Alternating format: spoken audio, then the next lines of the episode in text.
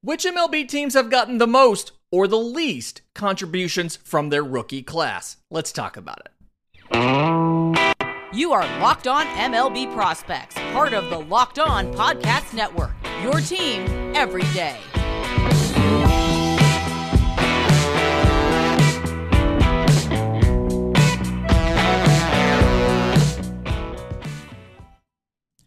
Yes, welcome on in to Locked On MLB Prospects, your home for all things minor league baseball. I'm your host, Lindsay Crosby, freelance baseball writer and podcaster. Thank you for making this your first listen every single day. We're probably part of the Locked On Podcast Network, where it's your team every day. And today's episode is made possible by our friends at Jase Medical. Empower yourself, protect yourself when you purchase a Jase case, providing you with a personal supply of five antibiotics that treat 50 plus infections. Get yours today at jasemedical.com. That's J A S E medical.com. So, when looking at this MLB season, we are two weeks away from the postseason, and there's a quite a hot and heavy wild card race. The American League East is really interesting. And so I wanted to look at all right, who's gotten great contributions from their rookie class this year? And there's probably some teams that wouldn't be in the postseason or eligible for the postseason if not for their rookie class. So I think you when you look at, at the contenders, the number one team to me is has to be, it's pretty hard to argue against it, has to be the Cincinnati Reds, right?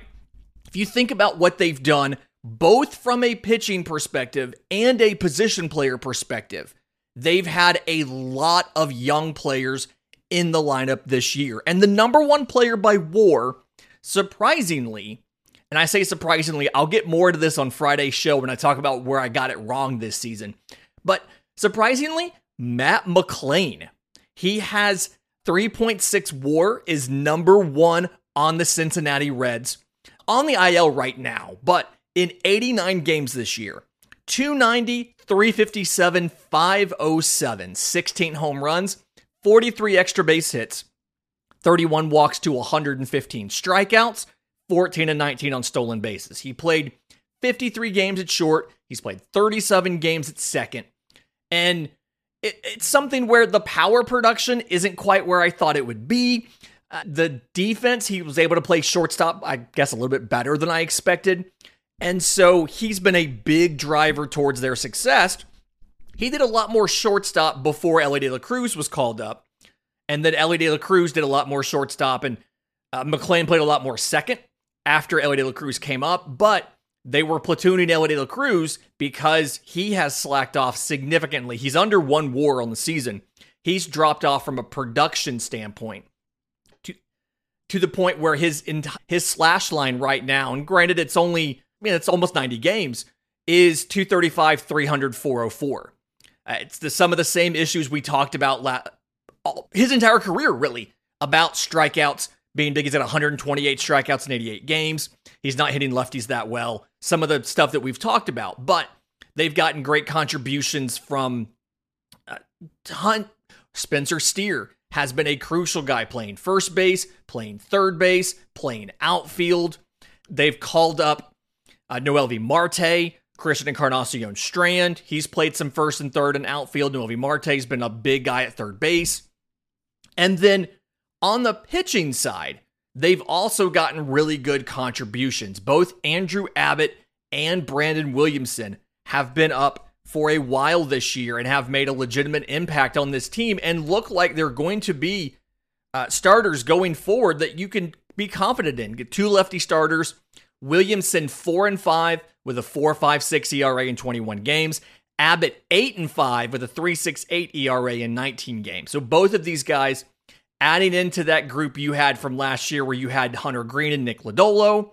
Graham Ashcraft, who's on the IL right now, right there. You've already got Brandon Williamson. You still have Luke Weaver and Ben Lively. You have quite a few options for starters for Cincinnati. So that has to be the number one group right there. Right behind them, though, I'm gonna I'm gonna give it to the Baltimore Orioles. They've had a lot of prospects, a lot of position players, but some pitchers as well. And to me, the biggest thing, obviously, Gunnar Henderson, right? Gunnar Henderson's probably going to win the American League MVP. Uh, Gunnar Henderson's probably going to win the American League Rookie of the Year in his 138 games. 258, 327, 498. 27 home runs, 51 extra base hits, 51 walks to 145 strikeouts, 9 of 11 on stolen bases. Strikeouts a little bit higher than we wanted, but the power production has been there. He's giving you not only plus defense at third base like we expected, but he's giving you pretty good defense at short as well, especially after Jorge Mateo fell off a cliff. And his eight triples leads all of the American League. So, kid's got wheels, he's got a cannon, he's got power. Looks like he can do just about everything. And again, should be American League Rookie of the Year. Jordan Westburg's also been a big part of that infield. And then they've called up tons of prospects that have had, you know, cups of coffee here and there. Colton Cowser, Heston Kjerstad, guys like that. And they have more. Go to, I think it's Friday's show to hear more about how they still have position players waiting to come up. Uh, but 5.9 war for, for Gunnar Henderson is a fantastic number, and you'll absolutely take that. The other big part of this is the emergence of, of Grayson Rodriguez. And I do have to do more of the mea culpa in Friday's show. That's what this Friday is, is me talking about what I got wrong. We're going to be talking about the trade deadline uh, for the Baltimore Orioles because I did not think they were nearly aggressive enough, and it may end up working out for them. But Grayson Rodriguez came up, struggled, he went back down. When he came back up in July, he's been a different pitcher since July when he came back. 11 starts, 4 and 2 with a 2.59 ERA for Grayson Rodriguez. 66 innings pitched, 61 strikeouts to 18 walks, and only 3 home runs allowed. So he's going on average 6 innings a start and he's given up a home run once every 3 games.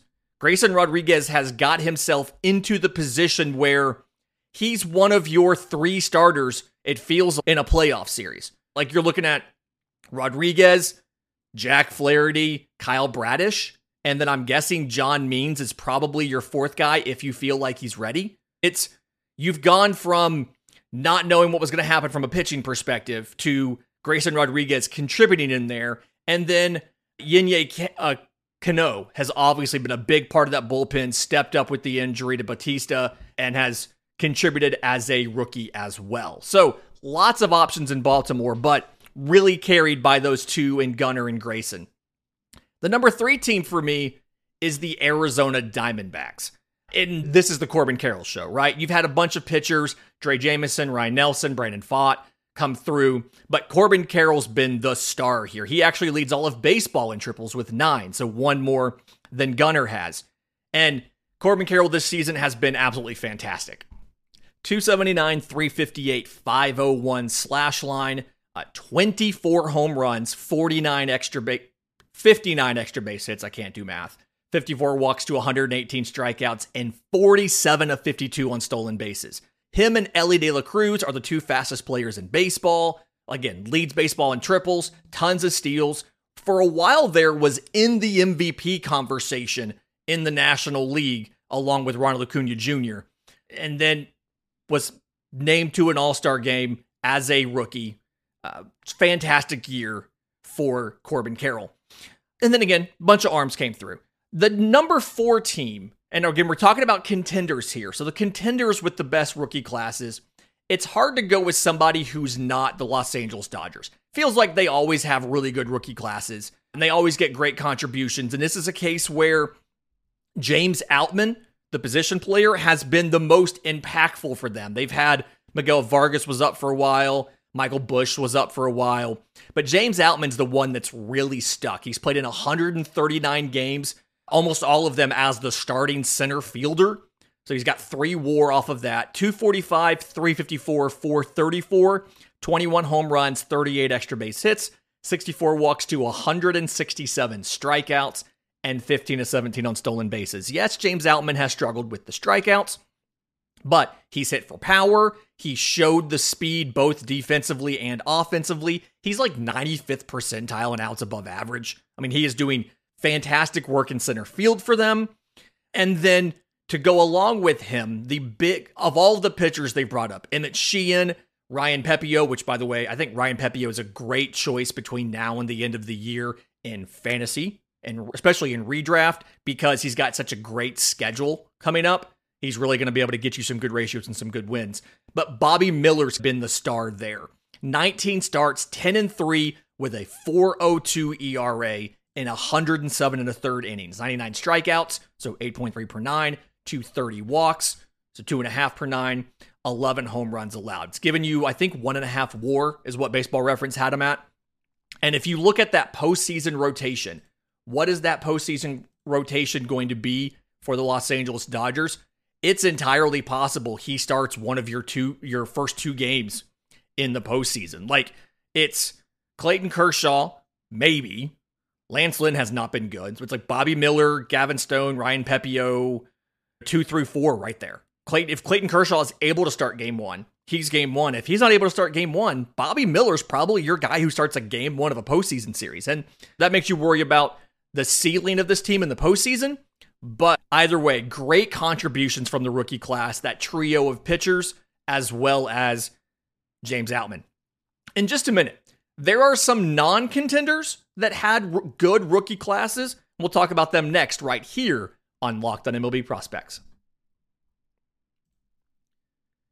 But first, today's episode is brought to you by our friends at LinkedIn Sales. If you're struggling to close deals, just know that cold outreach is wasting the time of both the buyer and the seller at every stage, especially when sellers are using old or outdated or shallow data. But your organization can overcome these challenges with technology that translates comprehensive, high quality buyer data into real time insights that you can use to empower your sales reps and your teams to adopt the habits of top performers, which are proven to lead to better outcomes, more opportunities in the pipeline, higher win rates, and larger deals. LinkedIn calls this deep sales, and they've built the first deep sales platform with their next generation of the LinkedIn Sales Navigator. Right now, you can try the LinkedIn Sales Navigator and get a 60-day free trial at linkedin.com slash locked on. That's linkedin.com slash locked on for a 60-day free trial. Let LinkedIn Sales Navigator help you sell like a superstar today. Go to linkedin.com slash locked on and get started. Okay, so there are some major league teams that were not contenders this year, whether by choice or because that's how it worked out, but they still had really good contributions from the rookie class. Uh, one of them that was, they had a lot of options, but only some of them actually did a bunch, is the New York Mets. And this is really driven by two players Kodai Senga and Francisco Alvarez. Kodai Senga has been one of the better, uh, he's probably number two in rookie of the year voting. And I've made this point on the show before. I really do think that foreign professionals, guys who were major leaguers in their home leagues, which Kodai Senga is 30, he'll be 31 this year. Uh, guys like him probably should not qualify for the traditional rookie of the year award in MLB. And you've seen some of the contract rules behind that, like guys who are pre arbitration, not on long term deals, are eligible for the prospect promotion incentive. They've tried to adjust for that somewhat. I still think there should be an award. Uh, most of these guys come from Asia. Feels like uh, I, I've heard it suggested before the Ichiro Suzuki Award. You do have foreign professionals that come from Cuba as well, so I'm not quite sure how that's going to work. But either way, Kodai Senga has been, at this point, he's your best starter on the team right now. Had that adjustment period early, a lot of those Japanese pitchers do, but after that, he's been fantastic. You've also gotten really good contributions from catcher Francisco Alvarez. He has become the starter and took over to the point where the Mets were comfortable moving James McCann at the trade deadline, paying him to go away, paying most of his deal to send him to the Orioles because they wanted to give the full time job to Francisco Alvarez, and they kept an uh, Omar Narvaez to back up Alvarez. So, really good contributions from both of those guys. I believe Alvarez has been worth about one and a half war, and Senga's been worth about three and a half or so. After that, you have a lot of players who have come up and gotten small bits of time. Brett Baty at third base is one who came up, was sent back down, and has come back up. Mark Vientos is up right now. He's actually playing third base while Baty, while Baty is out with injury. But you've had both of those guys come up and contribute as well. Ronny Mauricio is up playing second base right now. Not a lot of time, so not on this list. But You've gotten contributions here, and you can see you give these guys a year to adjust to the bigs, you get the pitching to catch up to where the offense could be. There's your core of your next good competitive Mets team. Another team that's gotten some really good contributions, but unfortunately, against plan, is not a contender, is the Cleveland Guardians. Uh, they it's been a lot of pitching. It's not been entirely pitching. Will Brennan has given them close to one war out in the outfield, but it's been almost entirely pitching. And for a team to lose two of what you could call their aces in Triston McKenzie and Shane Bieber and still be in the divisional race, one, says a lot about the strength of the division, but two, says a lot about how good the pitchers they've called up have been. Tanner Bibee, Gavin Williams, Logan Allen have all given multiple war. I think Tanner Bibee's like over three war right now. He's been uh, one of the best rookie pitchers in all of baseball. I believe as of Monday morning, they announced he's being shut down for the rest of the year. But in that time, like in 20 starts, like 10 and 4 with an ERA of just over three, he's been really good. Xzavion Curry has been a useful piece out of the bullpen. He was a reliever that Terry Francona said he saved our season. And that's been a great revelation as well. Three rookie starters with ERAs under four, Tanner Bibee almost under three, and a really good reliever gets you into the list. The Red Sox are commonly considered to be a team that had a good contributions from their rookie class, and a lot of this comes back to Triston Casas, who finally took over at first base, really struggled in the first half of the season. Things took off in the second half.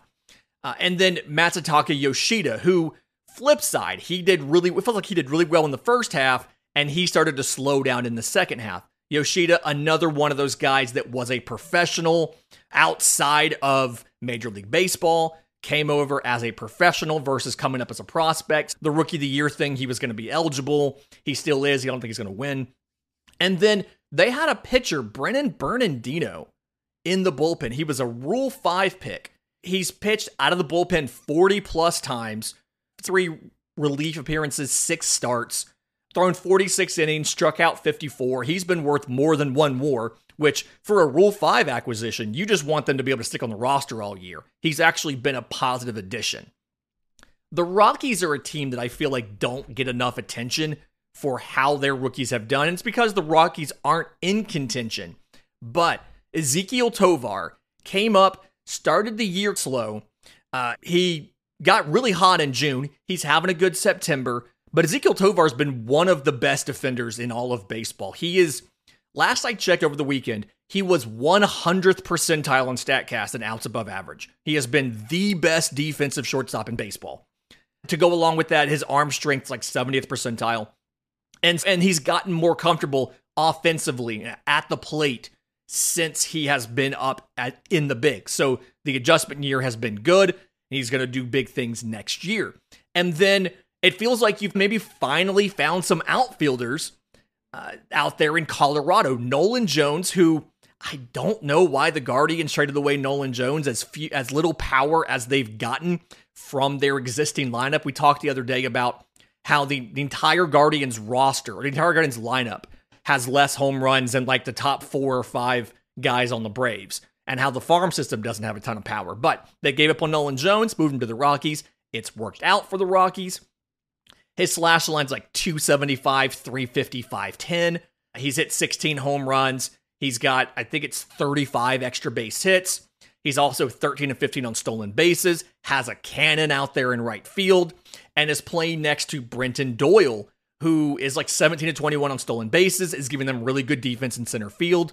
And you can see an avenue here to be competitive going forward if you're the Colorado Rockies and if you can figure out some of the if you can figure out some of the pitching issues you have in Colorado, which obviously is easier said than done.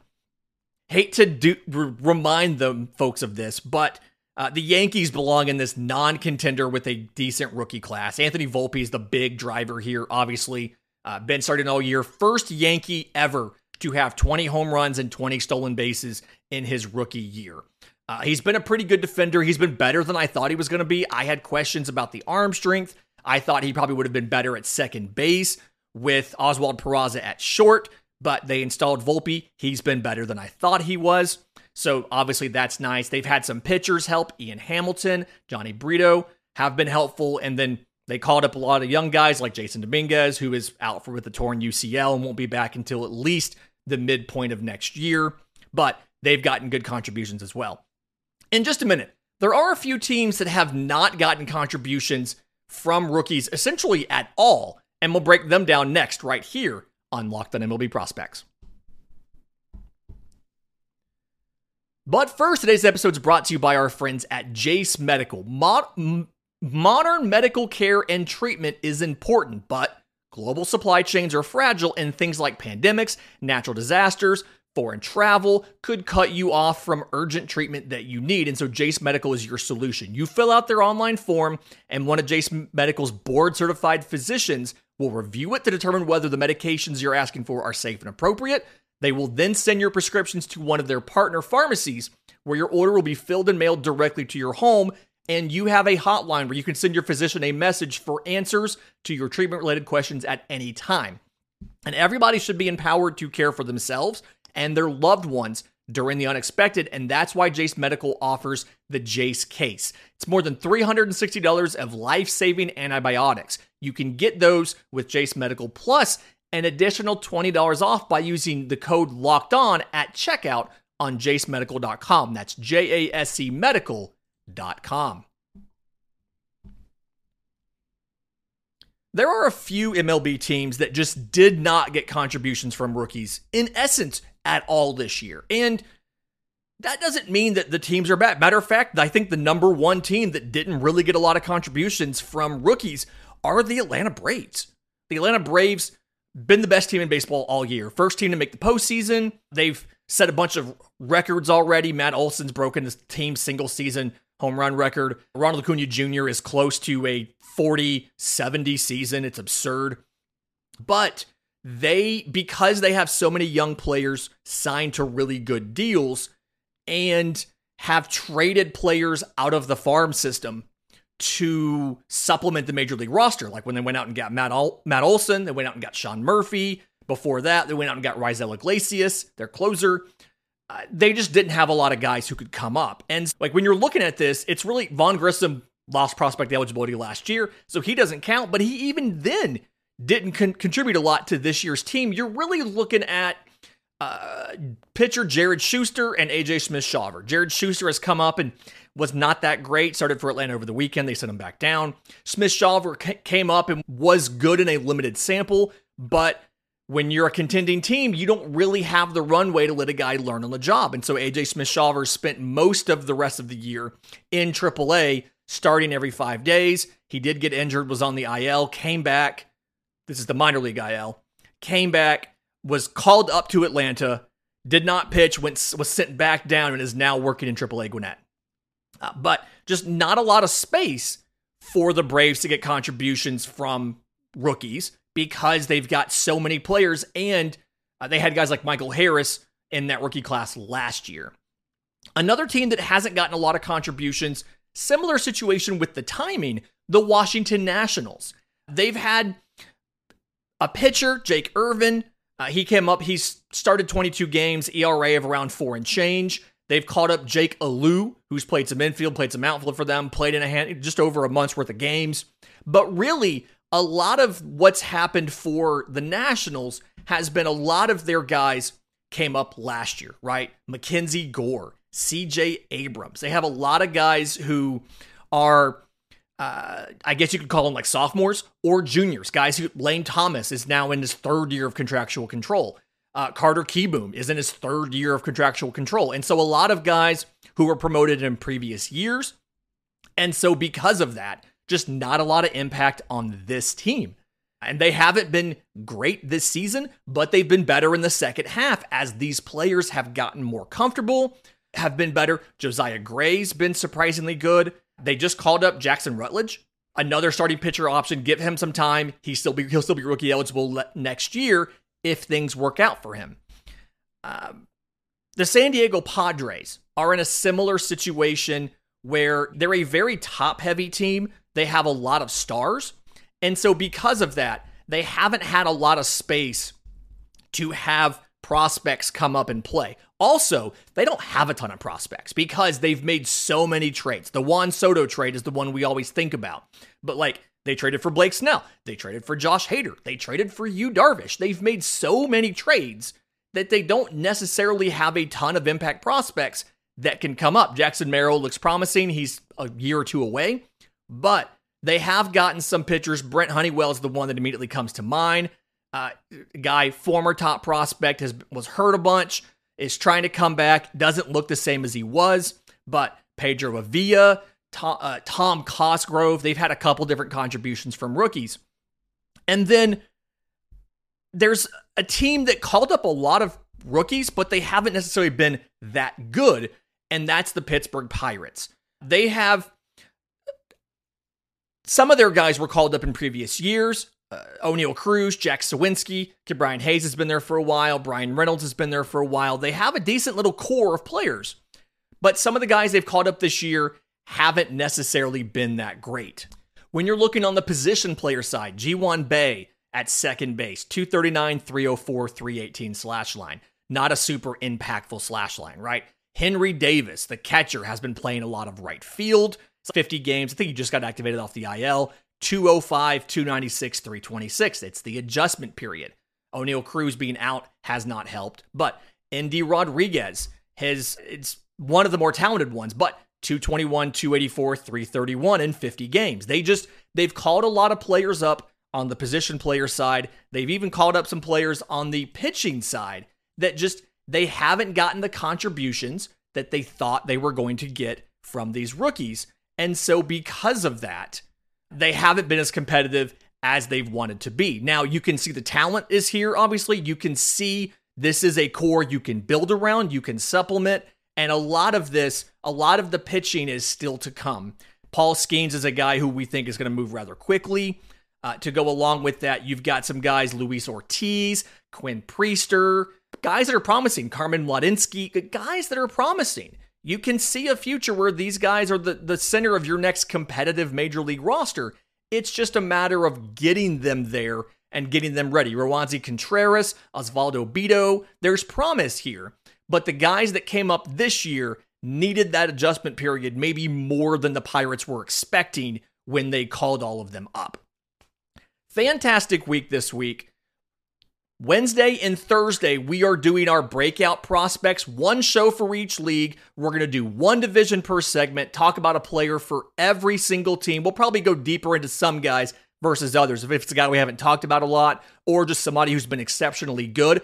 But if you have recommendations who you think your team's breakout prospect should be, tons of ways to get them to us. I'm on Twitter at Crosby Baseball. We have a subtext, we have email, we have a Discord, YouTube comments, all the ways to reach us in the episode description in the show notes. Until tomorrow's show, remember, it's always a great time to pay a minor leaguer.